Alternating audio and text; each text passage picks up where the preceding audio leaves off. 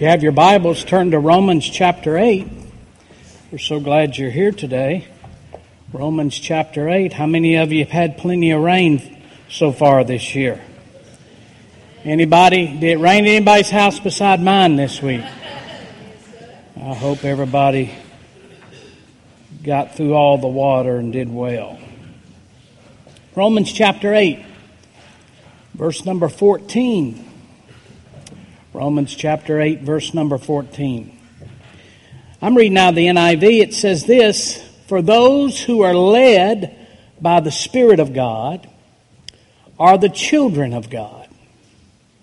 Those who are led by the Spirit of God are the children of God. This verse says that leads us to believe that the children of God, how many of you are children of God? Been saved, born again? It says here that uh, you can expect to be, you should be, you should look forward to being led by God's Spirit. In other words, we shouldn't just be wandering without any direction. We can be led. For those who are led by the Spirit of God are the children of God. In fact, this verse leads us to believe that one of the signs of being a child of God is that we are led by His Spirit. In fact, people ought to look at our lives and say, How'd that work out for you and it didn't work out for me? You say, Because God led me in my decisions. And you're just out here wondering. So this morning I want to pose a question to each of us. And it's a very simple question. It's, it's just this who or what is leading you? Who or what is leading you? Or we could say it this way Who or what is leading me? Let's make it real personal. Who or what is leading me? Uh, who or what am I following? If somebody's leading us or something's leading us, then we're following something. Who or what am I following? Or here's a way to put it Who or what has the most influence in my life? And if you want to get real serious, we can put it like this Who or what is my God?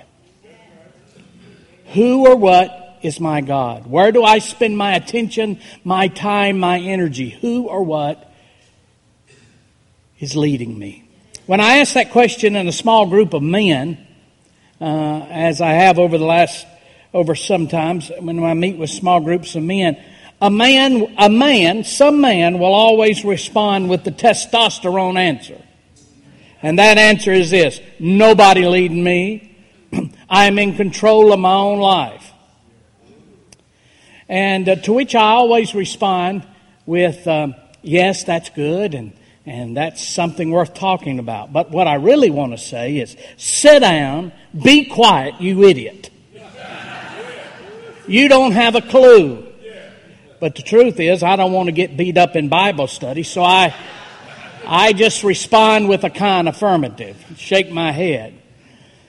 you see, whether we realize it or not, we are all following someone or something. We all are. We may deceive ourselves thinking we're independent, we're doing it our own way, but we're all followers. We're all followers. And listen, being a follower is not a bad thing. We're all followers. We're all being influenced by something. Something's pulling us. Every one of us, something's pulling us. Something's intentionally trying to guide us. Something's intentionally trying to make us come their way. Every one of us. Now, that's not a bad thing unless we're following the wrong person or the wrong thing.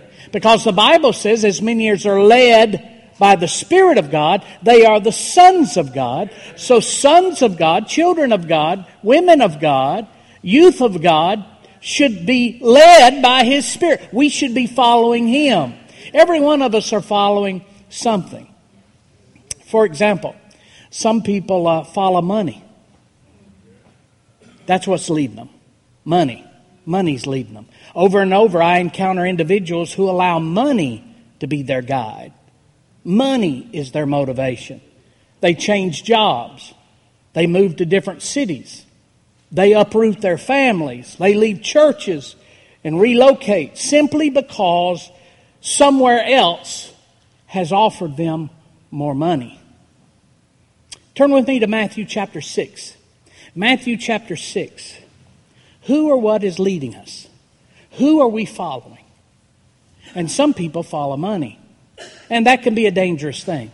Matthew chapter 6 verse 24. Notice what Jesus says. Matthew 6 24. He says, no one can serve two masters. Now, we, we'll read that and say, that's true, that's wonderful, but understand the context of what he's talking about. For either he will hate the one and love the other, or else he will be loyal to one and despise the other. You cannot serve God and what?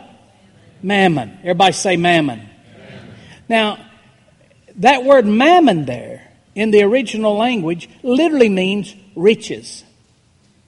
You cannot serve God and riches.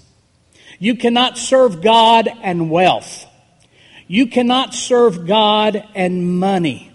When we give allegiance to money, it demands that we follow it. The, uh, the spirit of mammon. Money has a spirit to it. Money has a spirit. People say money doesn't have a spirit. Yes, money has a spirit. It's called mammon. The Bible calls it the spirit of mammon.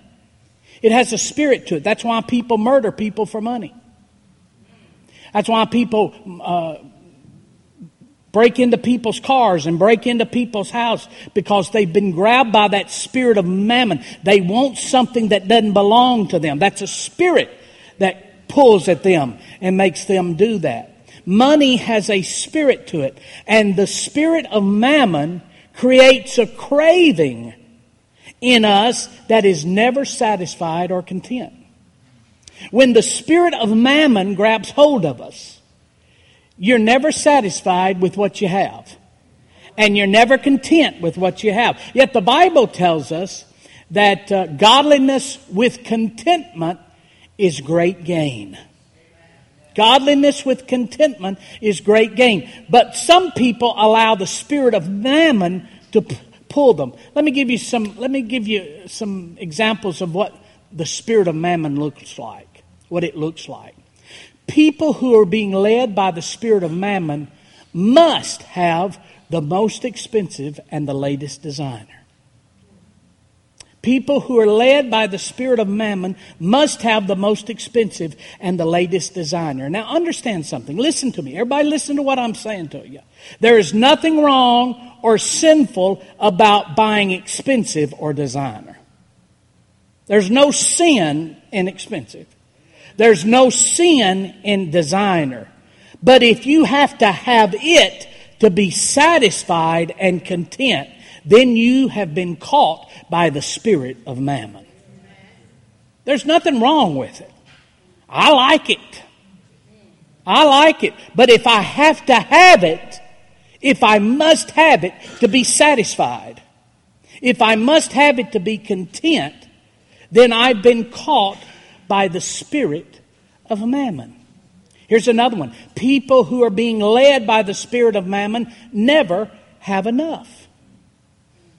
They never have enough. I've watched businessmen and businesswomen who have more than enough. They have more than enough, but they are forfeiting their health, they're forfeiting their families, and even friendships for more.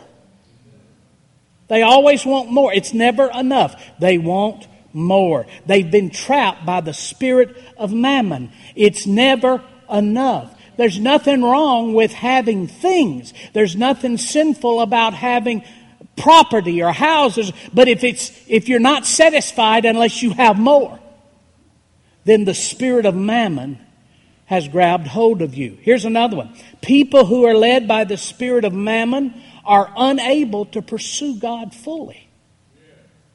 People who are led by the spirit of mammon are unable to pursue God fully. Let me prove it to you. Let me give you some scriptures. Turn with me to Matthew chapter 6 verse 24. We're talking about who are we following? Who or what is leading us? Who or what are we following? Who, ha- who or what has the most influence in our lives? Okay? Matthew chapter 6, verse 24. Jesus says it. No one can serve two masters, for either he will love the one, or he will hate the one and love the other, or else he will be loyal to one and despise the other. You cannot serve God and mammon. Now, let's go on down a few more verses. Verse 31. Notice what he says in verse 31. Therefore, do not worry, saying, What shall we eat? Or what shall we drink? Or what shall we wear? For after all these things the Gentiles seek. Everybody say seek. For your heavenly Father knows that you need all these things, but seek first the kingdom of God and his righteousness, and all these things shall be added to you. Now, notice Jesus doesn't condemn anyone for having things. He doesn't condemn us for having nice things. If you can afford nice things, wonderful. Praise God. Rejoice. Be glad. If you, if you can afford the most expensive car on the road, wonderful. I'm thrilled for you. God's blessings are upon you. If you can afford the most expensive house in the neighborhood, wonderful. If you can afford all the designer clothes, that's great. God's not against that. It's not a sin to have those things. It's a sin to seek it. To be dissatisfied unless you have it. Notice what he says. Verse 31. Therefore do not worry saying, what shall we eat or shall we drink or what shall we wear? For all, after all these things the Gentiles seek. For your heavenly Father knows you need. Notice he says he knows you need these things. He knows you need these things. But seek first the kingdom of God and his righteousness and all these things shall be added to you. See, it's not about what you have. It's what's motivating our hearts to move forward. Because he says here, I'll give them to you. I'll give them to you. I'll give you all the things you desire. I will give them to you as long as you seek me. As long as your heart is after me and not the spirit of mammon. See, riches demand allegiance. If we're following riches, if we're following money, it demands our allegiance. Let me prove it to you. Look at Luke chapter 4. Turn over to Luke chapter 4. Man, I hope you brought your Bibles. Luke chapter 4, verse number 1. Look what it says. Then, you know this story. Then Jesus, being filled with the Holy Spirit, returned from the Jordan and was led by the Spirit into the wilderness, being tempted 40 days by the devil. And those days he ate nothing. And afterward, when they ended, he was hungry. And the devil said to him, If you are the Son of God, Command this stone to become bread. But Jesus answered him, saying, It is written, Man shall not live by bread alone, but every word of God. Now, that's what it says here in the, the New King James. The original, the original language says it this way Man shall not live by bread alone, but every word that continues to proceed from God. Let me tell you something. Every day, God's got a word for you. Every day God's got a word for you. He's got a on time, present word for you. Have you ever just done your Bible study and then all of a sudden one day you just happen to be reading? You might be going through uh, uh, some type of uh, Bible study where you read through the Bible all year long and they give you so many chapters to read and they tell you what to read. But this day when you read, all of a sudden it seems like, pow! The scriptures you read happened to hit you right where you were, right where you were living, right what you needed. Anybody know what I'm talking about? And you know that was designed 10 years ago. That Bible study was designed 10 years ago in another city and they don't have a clue who you are. But it seems like the day as you was following your reading plan, all of a sudden it hit right where you lived. It was like somebody put that in there just for you. See, there's always a present, on time word that proceeds from the mouth of God. That's why it's important that we continually read our Bibles. We have a daily time with the Lord. Notice what it says Man shall not live by bread alone, but by every word that continues to proceed from the mouth of God. This Bible is not just a historical book, although it is that. It's a fresh, ongoing, present, on time word every day from God. Verse 5. Verse 5. Then the devil, taking him up to a high mountain, showed him all the kingdoms of the world in a moment of time. Verse 6. And the devil said to him, All this authority I will give you and their glory. Notice he showed him all the kingdoms of the world. And he says, All the authority of all these kingdoms I will give you, and their glory. In other words, their wealth. I will give you their wealth. I will give you the riches of the world. I will give it to you, for this has been delivered to me. Well, people say, I hear this. Stop, let me stop right there. People say, well, it wasn't the devil's to give away. Oh, yeah, it was too. The Bible, well, the Bible says the earth is the Lord's and the fullness thereof. The earth was the Lord's and the fullness thereof, and he gave it to Adam. Adam, remember the Lord said to Adam, Adam, be fruitful and multiply, have dominion, have dominion, have dominion over the fish of the sea, the fowl of the air, and everything that creepeth upon the earth, have dominion. Man, God says, it was mine, I'm handing it over to my man Adam. Adam fell, handed it over to Satan. And now Satan, this is the temptation. You say, well, it, it, didn't belong to Satan. Well, if it didn't belong to Satan, then it would not have been a temptation to Jesus.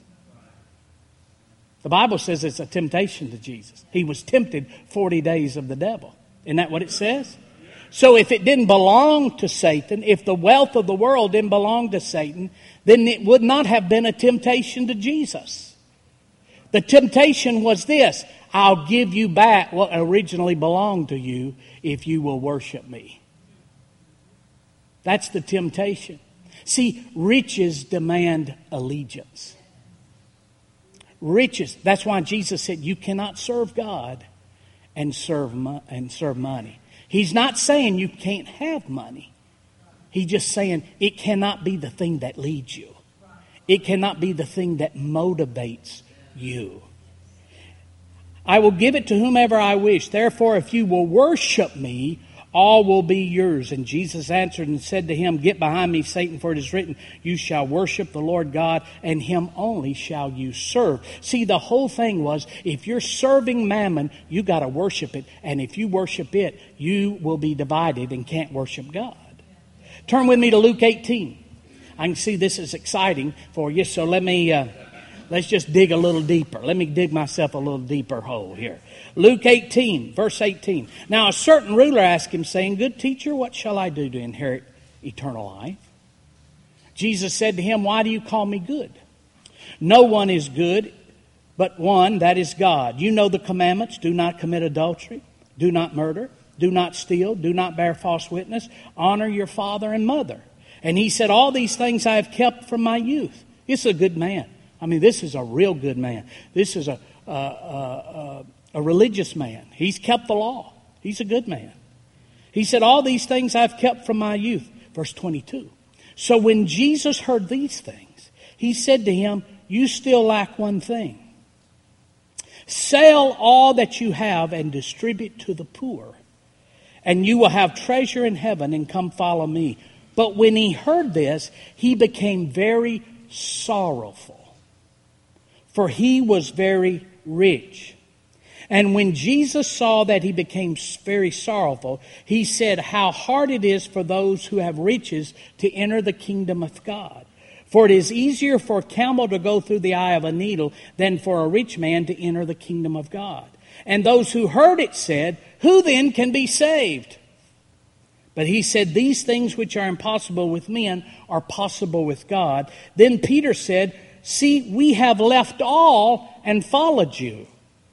And Jesus said to him, Assuredly I say to you, there is no one who has left house or parents or brothers or wife or children for the sake of the kingdom of God who shall not receive many times more in this present time and in the age to come eternal life. Now, when it comes to money, this is probably one of the verses or passages that is so misinterpreted by Christians. We get all squirrely when it comes to money concerning this passage. And if you read it real closely, Jesus wasn't asking the rich man to forsake his riches. He wasn't asking him to forsake his riches. It didn't say, give it all up. It never says that. It says, he said to the rich man, sell what you have. See, he understood the rich man had done well. He had accumulated a lot of things of value. And he says, sell what you, he didn't say give it all up. He didn't say give it all away. He said, sell what you have, distribute to the poor, and listen, listen to what he says. Sell what you have, distribute to the poor, and you will have treasure in heaven, and come follow me. Jesus is not asking him to forsake his riches and live in poverty the rest of his life. See, when I was growing up, I was taught that if you had anything, you must be a sinner. Because Christians shouldn't have anything. That's what I was taught. I even hear it today. I had a man in my neighborhood the other day.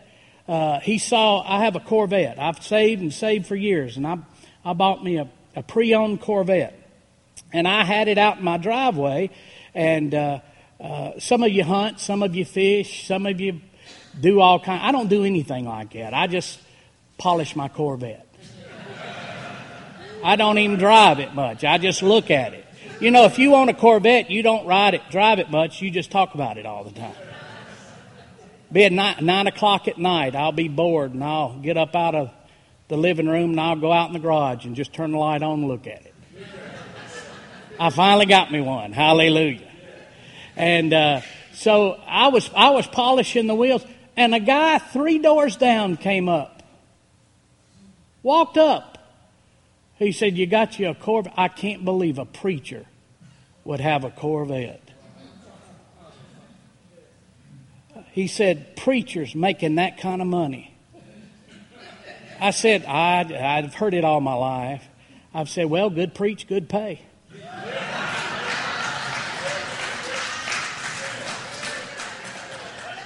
Bad preach, bad pay. What's your pastor drive?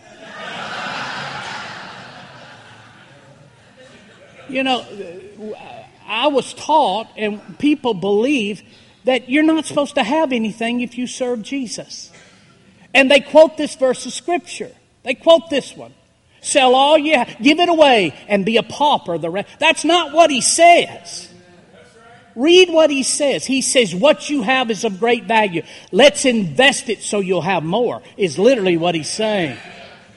He says, Sell what you have, sow it into the poor, and then notice what he says. He says, And you will have treasure in heaven. So listen to what he says, and come follow me. Jesus says, If you will not seek stuff, if you will seek him, he literally told this man, if you'll sell what you have, distribute to the poor, you can come follow me. Did you know Jesus only asked 13 people? In Matthew, Mark, Luke, and John, he only asked 13 people to follow him. The 12 disciples and this man. How many times did Jesus heal somebody and they wanted to come and follow him? And he said, No, go back to your family. Go back to your city. Go back.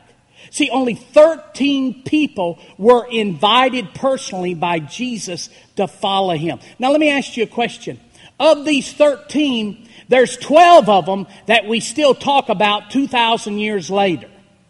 One of them, this rich young ruler who was invited to follow Jesus, but chose to follow riches instead of Jesus. His riches are gone. His wealth is gone and nobody ever remembers him other than in the negative.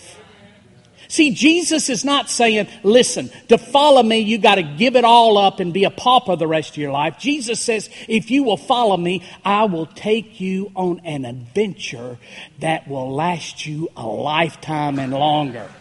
And then notice what he says. He, he offers him three. He's not saying give away your stuff and be a pauper because I'm against things. He's not saying that at all. He says, if you'll sell what you have, distribute the money to the poor, he says you'll have an opportunity to be with me, one of the, one of the inner circle with me. And then he says you'll have treasure in heaven. now we're all going to get some stuff when we get there. We're all going to get the crown of righteousness because we're born again and we're saved, and we're going to give account of things we've done in our body, whether good or bad. So there'll be rewards for that. But this guy is offered something beyond the natural.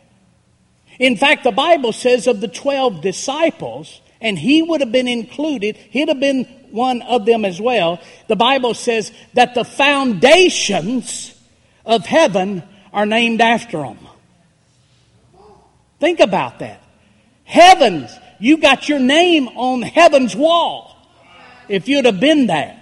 Jesus is not asking him to give up and live a pauper and to live out and die in, in where people don't know you. He's saying, if you'll do what I tell you to do and not seek wealth, I promise you, I'll give you so much more that will last for eternity. It'll blow you away. And then notice what he says. He says, I'm not asking you to live a pauper in this life. Notice what he says in this verse. He says, verse number uh, uh, 29, verse 28. Then Peter said, See, we have left all and followed you.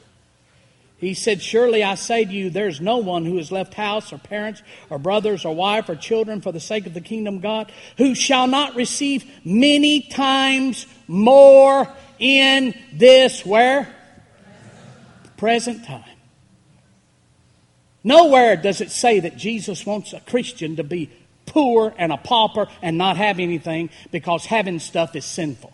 It does not say that. It says if you if things have you, that's when it becomes sinful. Not if you have things, if things have you. See, some people follow money. It's the influence that pulls them. It's what they're craving. Turn with me to 1 Timothy chapter 6. 1 Timothy chapter 6, verse number 9. Notice what it says. I like the Passion Translation. Listen to what it says. But those who crave, crave, it's what they seek, the wealth of this world, slip into spiritual snares. They become trapped by the troubles that come through their foolish and harmful desires, driven by greed and drowning in their own sinful pleasures, and they take others down with them into their corruption and eventual destruction. Verse 10 Loving money is the first step toward all kinds of trouble. He didn't say money was, he said loving money is the first step to all kinds of trouble. Some people, notice, run after it. They are chasing it, they're pursuing it. It's what's leading them, it's pulling them. They are following money. Some people run after it so much that they've given up their faith. Why? Because you can't serve both. Craving more money pushes them away from the faith into error, compounding misery in their life. Verse 11 Timothy, you are God's man, so run away from that. Instead, chase, follow true holiness, justice, faithfulness, love, hope, and tender humility. What is, who or what is leading you? Who or what is leading me? What ingredient has the most influence in my life? Some people follow money. Here's another one. Some people follow the approval of man. They want to be popular. They want to get along with everybody. And listen, when you follow God, you're not going to get along with everybody. Not everybody's going to agree with you. I promise you, not everybody's going to. And you can't follow anybody and everybody. Turn with me to 1 Samuel chapter 15. Oh, I hope you brought your Bible. 1 Samuel chapter 15. 1 Samuel chapter 15. Samuel also said to Saul, The Lord sent me to anoint you king Samuel, the prophet, said to Saul, the king, The Lord sent me to anoint you king over his people, over Israel. Now therefore heed the voice of the words of the Lord. Thus saith the Lord of hosts, I will punish Amalek for what he, he did to Israel. How he ambushed him on the way when he came up from Egypt. Now go and attack Amalek and destroy all that they have done. And do not spare them, but but kill both man and woman, infant and nursing child, ox and sheep, camel and donkey. Now, let me ask you a question. This is hard. This is hard. Why in the world would God order the genocide of the Amalekites? God wanted the whole nation eradicated. That doesn't sound like the God we serve. That doesn't sound like the God we serve. Yet God says, I want you to wipe them out. I want every man killed. I want every woman killed. I want every child killed. I want all their animals killed and their possessions destroyed. That doesn't sound like a loving, caring, kind God. But you have to remember, this is written during a time when the gospel has not come to the world. We forget that we live in a world that has been touched in part with the gospel of the Lord Jesus Christ. He came and made peace with God through his death, burial, and resurrection. Jesus Christ came and broke down the wall of hostility between God and man. And you have to understand, they didn't have that. They didn't have that. In fact, today, in fact, today, if you go to nations of the world where the gospel has not penetrated, the violence and the sin and the debauchery and the, the torment that goes on, it would blow our minds if we knew it all.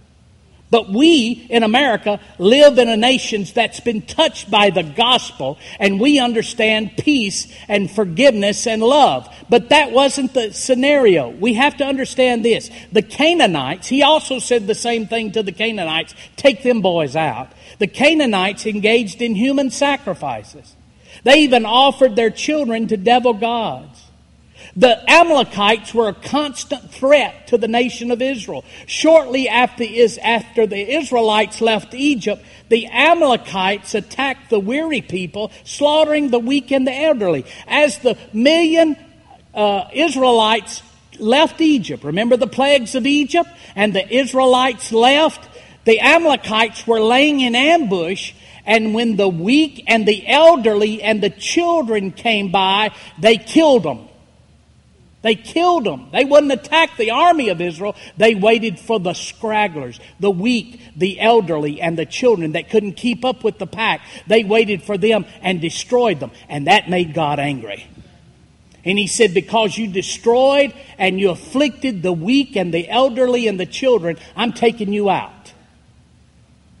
The Amalekites and the Canaanites practiced child burning. They tortured people as public entertainment and sexual immorality was rampant.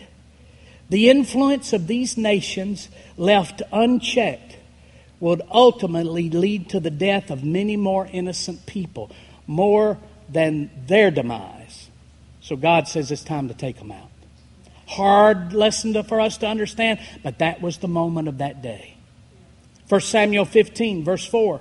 So Saul gathered the people together and numbered them and Saul came to a city of Am- Amalek and lay in wait in the valley, verse 5.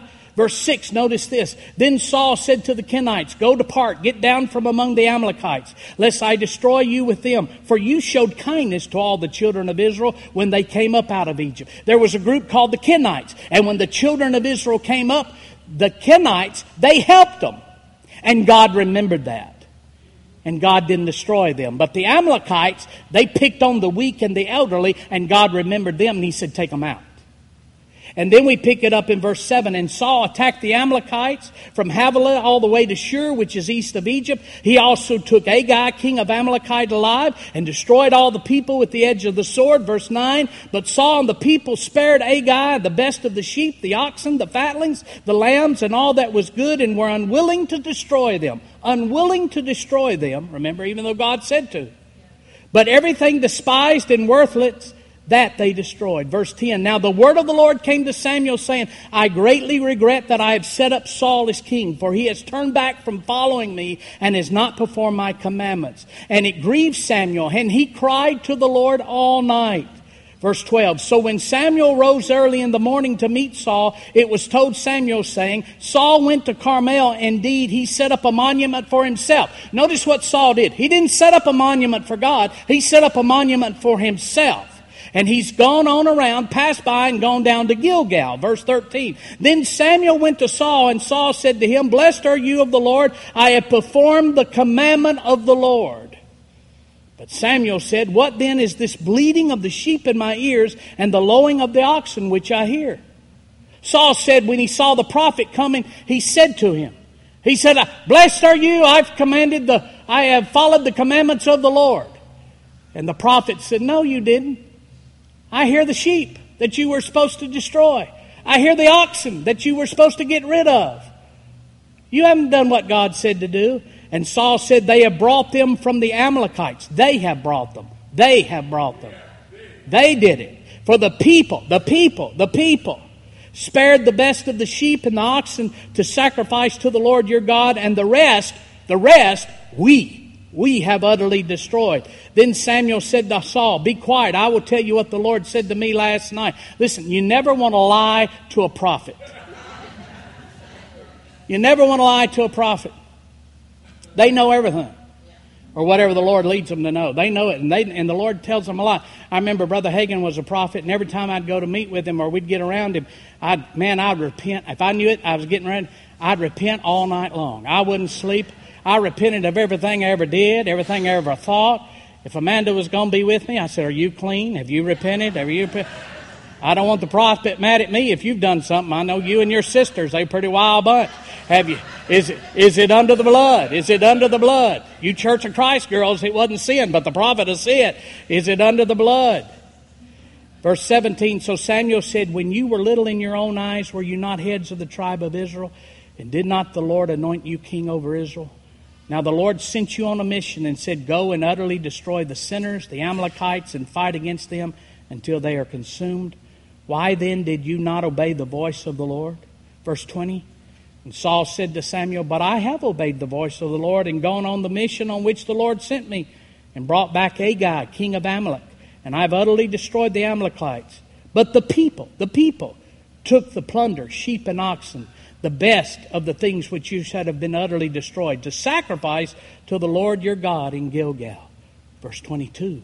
So Samuel says, Has the Lord his great delight in burnt offerings, as sacrifices, as in obeying the voice of the Lord?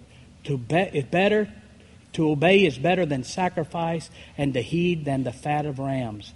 Verse 23 Because you have rejected the word of the Lord, he has also rejected you from being king. Verse 24 Then Saul said to Samuel, I have sinned, for I have transgressed the commandment of the Lord in your words because I feared the people and I obeyed their voice. See, some people follow people. Some people allow people to motivate them, and their opinions to motivate them. Now, therefore, please pardon my sin and return with thee, that I may worship the Lord. But Samuel said to Saul, I will not return with you, for you have rejected the word of the Lord, and the Lord has rejected you from being king of Israel. And as Samuel turned around to go away, Saul seized the edge of his robe, and it tore. So Samuel said to him, The Lord has torn the kingdom of Israel from you today, and has given it to a neighbor of yours who is better than you, David. And also the strength of Israel will not lie nor relent. Verse 30. Then Saul said, I have sinned, yet honor me now, please, before the elders of my people and before Israel, and return with me that I may worship the Lord your God. Some people follow money, some people follow the approval of man. God had told Saul, the king, this is what I want you to do. Saul feared the approval of men. He, he feared the opinions of man especially when all the good stuff, the people didn't mind getting rid of the army of Amalek. They just didn't want, they wanted their goods. They wanted their riches. And God said, I want you to destroy that also. The people wanted that. Instead of Saul being the man of God and saying, No, the Lord said, get rid of it, he feared the opinion of man. And he disobeyed God. And then the Bible says, after he admitted he had sinned, he so feared and wanted to keep his reputation intact with people that he said to the prophet, Go worship with me. And the prophet Samuel said, I'm not going with you. The anointing has lifted off your life. I'm not going. God has rejected with you. And, and Saul says, Please go with me. Honor me so that the people will still see me and you are friends. He feared the opinions of man. Do you see? Some people allow others' opinions to dictate their direction and destiny in life. And that's not new. That wasn't just an Old Testament concept. For example, turn with me real quickly to John chapter 12. John chapter 12, verse 42. Notice what it says. Nevertheless, even among the rulers, many believed in him. Many believed in Jesus. The rulers of the synagogue, many believed in Jesus, but because of the Pharisees, they did not confess him lest they should be put out of the synagogue, for they loved the praise of men more than the praise of God. I can't tell you the number of times people have called me, Pastor Eddie, would you pray? My son's dying. My wife's dying. My husband's dying. Would you pray? We don't go to a church that believes in healing. Would you pray? I said, Well, you need to get over here. No, no, no. If I get over here, my family will disown me. They'll set, set in a church that don't believe in anything because they're fearful of man's opinions. And then they'll call us secretly and want us to intercede to God on their behalf. Seen being raised Pentecostal, I've seen, well, I'm not going over there with those tongue talkers. I, oh man, they'll laugh at me at work. If they find out I go to church over there, they'll laugh at me. Hey, if I go over there, I won't get elected. I need to go to a big church where everything's cool and cozy and where it's popular. That's where I'm going to church, where it's cool and cozy and popular because I don't I want to get elected. I need the see they they're seeking the approval of man. They're seeking the approval of man. Some people follow money. Some people follow the approval of men. What's leading you? Who are you following? And finally, some people follow friends whose relationship with Christ is not healthy or non existent. Psalm 1, verse 1. Psalm 1, verse 1. Oh, the joys of those who do not. Oh, the joys, the Lord says, of those who do not follow the advice of the wicked, or stand around with sinners, or join in with mockers. Proverbs chapter 1, verse 10. My child, if sinners entice you, turn your back on them. My child, don't go along with them. Stay far away from their paths. He's not talking about not being a witness. He's talking about letting them lead you into the things they're doing. Because every one of us are following something or someone. Next week, I'm going to talk to you. Some people follow money. Some people follow the approval of men. Some people follow their non Christian friends and relationships. But God wants to lead you. As your children, God wants to be the one to lead you. For as many as are led by the Spirit of God, as many as are led by the Spirit of God, they are the sons of God. Here's a verse you remember The Lord is my shepherd, I shall not want. He leads me beside still waters. He restores my soul. He leads me in the paths of righteousness for his name's sake. Yea, though I walk through the valley of the shadow of death, I will fear no evil, for thou art with me. Thy rod and thy staff, they comfort me. Thou preparest a table before me in the presence of my enemies. Thou anointest my head with oil, and my cup runs over. Surely goodness and mercy shall follow me all the days of my life, and I will dwell in the house of the Lord forever. Why? Because he is my shepherd and he leads me. Who are you following? Who has the most influence in your life? What thing is leading you?